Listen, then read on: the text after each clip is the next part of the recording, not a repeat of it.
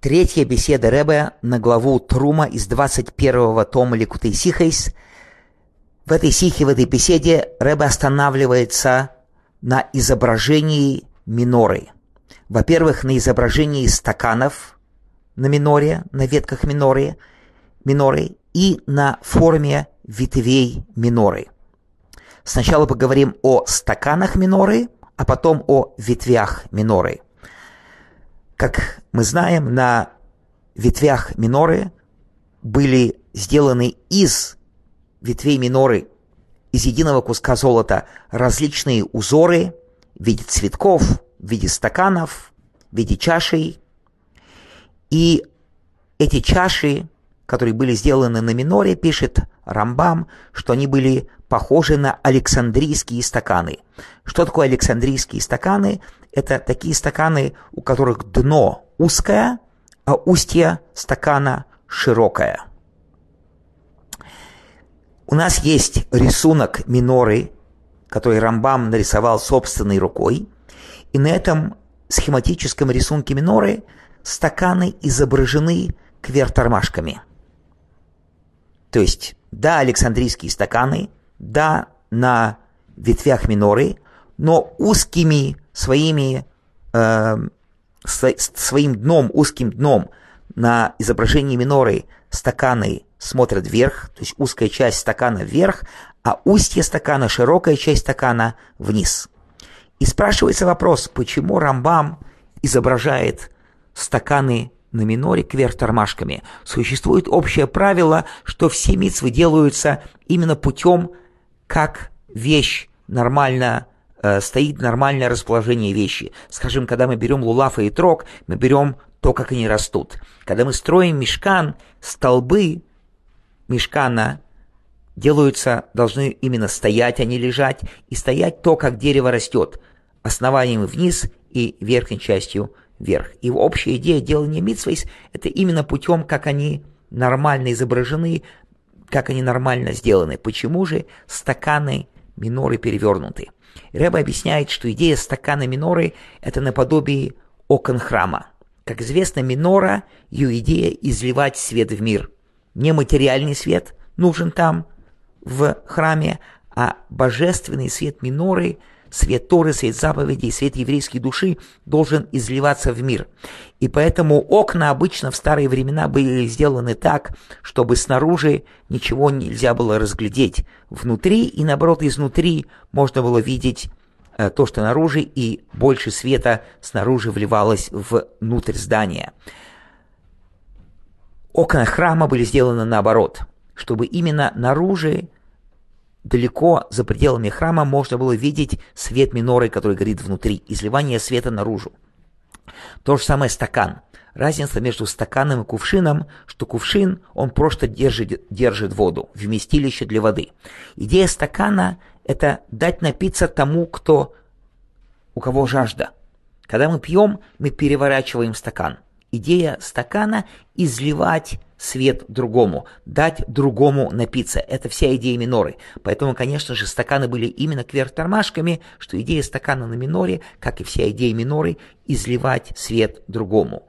Из этого Рэбе учит также потрясающий урок, что когда речь идет о себе, у тебя может быть дно узкое. Для себя, да, может быть все в рамках, в ограничениях, потому что ты делаешь для себя, для себя много не нужно. Когда ты даешь другому, особенно когда ты изливаешь свет Торы другому, вот это должно быть широкой рукой Всевышнего. Нет ограничений, насколько широко нужно распространить источники света, сути Торы наружу. Мы строим Всевышнему жилище в этом мире, жилище для бесконечного Творца. То есть, когда мы приводим Машиях, когда мы строим Всевышнему жилище в этом мире, это нужно делать для Всевышнего, для бесконечности Творца. Поэтому все, что касается распространения источников Тору, Торы по миру, распространения божественности по миру, должно быть на широкую ногу, на широкую руку, как бесконечность Творца. Вторая деталь миноры – это ветви миноры. Ветви миноры – Рамбам рисует прямыми. Не то, как это принято в мире изображать полукруглую минору, когда ветви миноры, как радуга полукруглые, нет. Рамбам четко рисует что минора ее ветви были прямые. Также пишет и Раши, комментатор простого смысла Торы. Раши говорит четко, что ветви миноры, миноры были как диагональ, диагональ, как известно, прямая, прямые линии, не полукруглые. Откуда берется вообще полукруглое изображение миноры? Это берется, берется с арки Титуса. Титус, Тит, грешник Тит, Титус, который разрушил второй храм, как известно, приводится и в Талмуде это, что Титус взял предметы из Иерушалайма, предметы храма, и когда он приехал в Рим, он делал шествие, триумфальное шествие, всем хвастаясь и показывая, что он награбил э, в Иерушалайме. В память об этом возведена арка Тита, арка победы э, римлян, не дай бог, над э, Иудеей, и там на этой арке изображена минора, и она там изображена именно полукруглой. Так, очевидно, мы уже поняли, что если и Рамбам, и Раши говорят, что минора, ее ветви были прямые, то очевидно, что на арке Тита изображена неправильная минора. Но почему она там полукруглая? Почему так оно изображено? Во-первых, надо внимательно посмотреть на эту минору на арке Тита. Там вообще нету никаких деталей, которые четко описаны в Торе, как сделана минора. Они там сделаны совсем по-другому, чем на миноре, которая должна быть в храме. Кроме этого, на арке Тита еще изображен дракон, что является предметом идолопоклонства. Конечно же, на миноре в храме не, мог, не могло быть изображения дракона. И очевидно, эта минора, которую, которая изображена на аркетита, это не ми, минора Мицвы, это не минора, которая стояла внутри э, святой части храма. Что это за минора? Да могло, может быть на самом деле что угодно. Как известно, на этом триумфальном шествии э, Тит и Титус нес очень много различных вещей, награбленных из Иерушалайма. Иерушалайм был, конечно же, шикарным городом.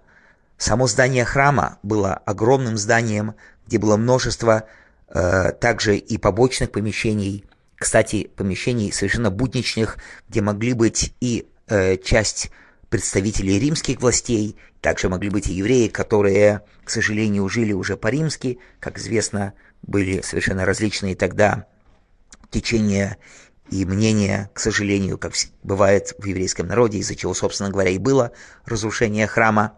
И это, эта минора могла быть просто каким-то будничным, не святым светильником, который был большой, красивый, золотой, который несли. Или еще какая-то причина.